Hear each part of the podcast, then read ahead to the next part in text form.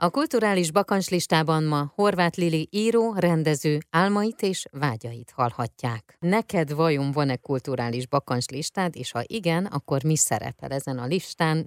Külföldön vagy Magyarországon átélni valamilyen élményt, vagy együtt dolgozni valakivel? Rengeteg van, rengeteg mindent kellene még nézni, és hallani, és olvasni, és aztán különösen együtt dolgozni, de most ami így eszembe jut, nem is olyan valami, amit még nem láttam, hanem amit láttam egyszer, ahova nagyon szívesen most visszamennék azonnal, az Kopenhágában voltunk most ősszel, és elmentünk a Louisiana Múzeumban, egy modern művészeti múzeum, ami egy egészen fantasztikus létesítmény, a tengerparton van, és azon kívül, hogy van egy állandó gyűjtemény, ami nagyon komoly 20.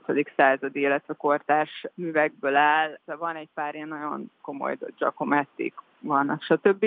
Van egy szoborpark a kertben, közvetlenül a tengerparton, és az egész egy annyira gyönyörűen megcsinált dolog építészetileg, tehát maga a látogatói élmény az egy olyan, nem tudom, nekem egy ilyen kiemelkedő pillanat volt a, a tavalyi évenben, hogy oda nagyon-nagyon szívesen visszamennék most egy napra, így eltölteni reggeltől estig az időt. Ráadásul nagyon szívesen megnézném azokat a kiállításokat, amiket mindig kapom a hírleveletözött, és láttam, hogy Szonya Dölóné van most, és Diana Arbus. Nagyon megnézném azt a fényinstallációt is ott, ami, ami meg állandóan ott van egy Usama nevű japán művésznek egy gyönyörű munkája. Kívánom, hogy akkor ez teljesüljön, és hogy egy ilyen hatalmas élménnyel térhessél utána haza. Köszönöm szépen. Én is köszönöm.